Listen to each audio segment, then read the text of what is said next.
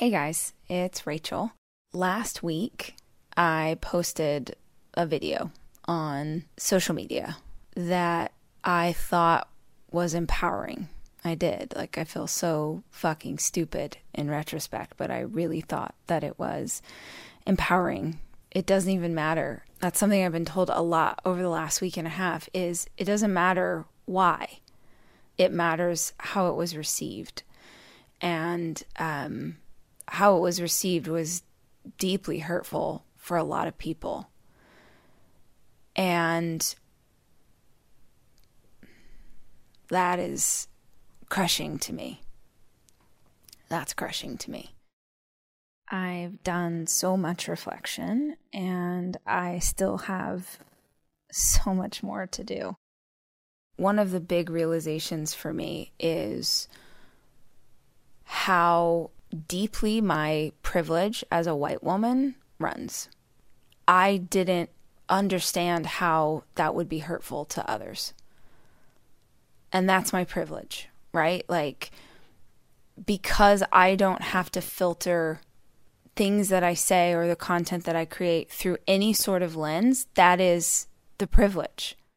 Like, because I didn't think, man, how does this sound for a white woman to say these things? That is my privilege. And it is a fucked up and deeply unfair privilege that you have if you're white in America that you don't have to think about the fact that you're white. I hate that this is still in me. And I guess in retrospect, it's stupid to think that you could do, you know, five years of learning and it will erase the 33 years that came before that or the hundreds and hundreds and hundreds of years that racism has been practiced in this country. But yeah, it's still in there, clearly, because I did this thing and I hurt people and I hurt people, not just people on social media, which is devastating, but I hurt my friends and I hurt my team at work who fight so hard for this brand and for empowering women and lifting them up. And I did something that made it so that a whole group of women don't feel safe to be in this community with us. And that is devastating. And I will carry the shame of it with me for the rest of my life. You know, when I got into this world, like when I started a podcast or when I started to write nonfiction, I got into it because I was curious. Like, I had so many questions about how the world worked, or how life worked, or why people do things the way they do, or why I do things the way that I do. And somewhere along the way, in stepping into personal development, all of the leaders, no, I shouldn't say all of the leaders, but so many of the leaders in this space are teachers and they're so confidently teaching and they're so like, this is what I know and this is what you should do. As a student of that, there's a, um, don't know, romance in someone else telling you they have the answers.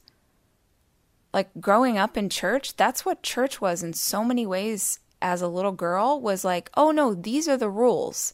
And that person on stage, they have the answers. And if I just do what that teacher says, then everything's going to be okay. And somewhere along the line, it flipped. And I felt like I was a teacher. And I tried really hard to always say, like, look, I'm not an expert.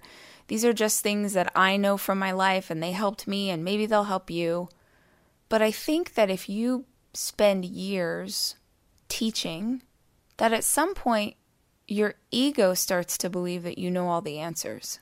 You stop being curious and you're I don't know, you start assuming that you don't have so much to learn. And this is where I find myself. And I still have so much to unpack and process and work through because I have to hold space for the mistake that I made and the pain that I caused. I have to hold space for the things that I did. So that's what's happened. And now, like with any hard thing, you have to ask yourself, what are you going to decide that this means? Are you going to decide that you're going to stick your head in the sand and you're going to pretend it didn't happen, or you're going to quickly move forward, or you're going to sort of do whatever makes it look like in public you did the right thing, but privately you didn't change your heart at all? And just none of those are right. So, what it means for me, first and foremost, is um, that the structure of this business has to change. Um, and the first step that I am taking to change that is I am postponing at a women's conference planned for May. And one of the first things I thought in all of this was who the fuck am I to think that I could teach other women anything when I still have this much to learn? I'll be working on this for the rest of my life. But to try and speak or lead out on something or work with integrity, when I haven't fully unpacked this or unlearned this or done enough, feels so wrong. My best friend has been so insanely graceful to me in this process. And she said to me the other day, she's like, you know, people think that we learn best the way we learn in school. Like you sit and you listen to someone teach and you memorize the information, and that's how you learn. But she's like, honestly, the way we really learn, like something sinking into our bones, is by going through something deeply painful. Because that's the shit you're never going to forget. And I understand that for me to hold any kind of um, platform or for me to get to do this work or for me to get to speak to any sort of audience at all, this was a, necessary pain, is a necessary pain. And I wish with every single fiber of my being, I wish that I didn't have to hurt so many people in the process of understanding that this was a lesson I still needed to learn but I did. And I own that. And I'm sorry. If you're listening to this and you feel hurt and disappointed by me, I'm so fucking sorry. But what I want you to see from this is change. I want you to see change in me and how I operate in the world. And so I have work to do. I have to listen. And I have to do better. And I have to work to unpack this thing inside of me. And that's not something that happens in a week or a month. That's a lifetime of work. When something like this happens in such a public way, I think there is a desire to see the work that needs to be done in an equally public way.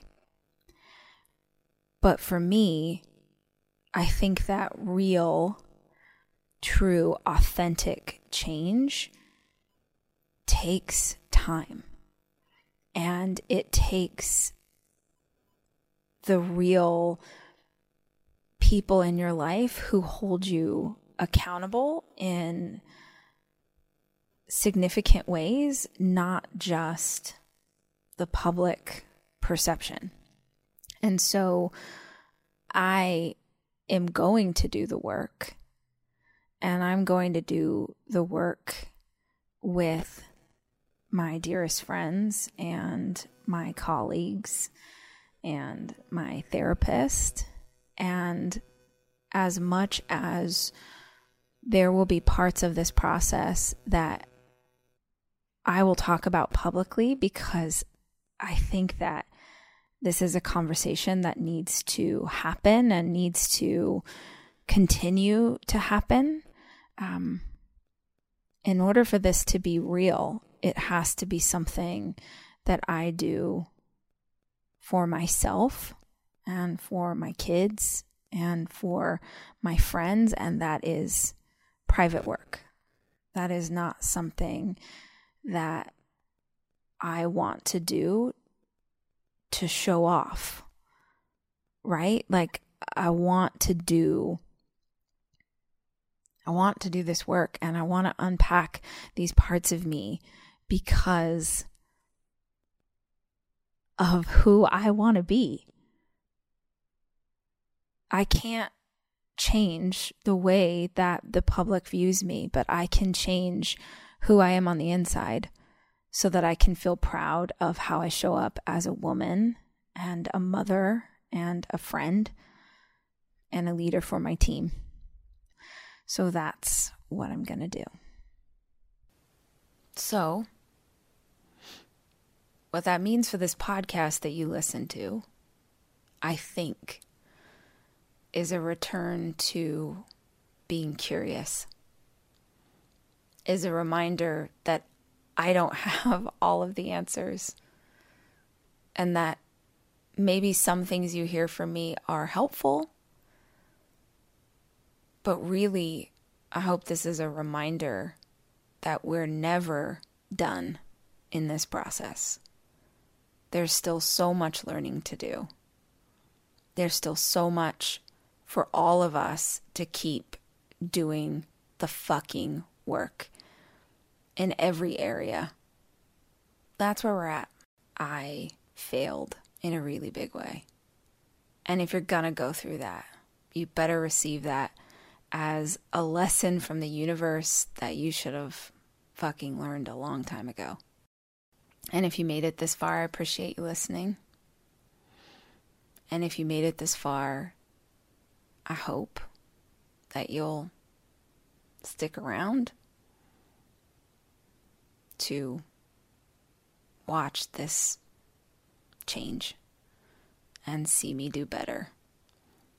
And I hope that you'll hold me accountable if you don't.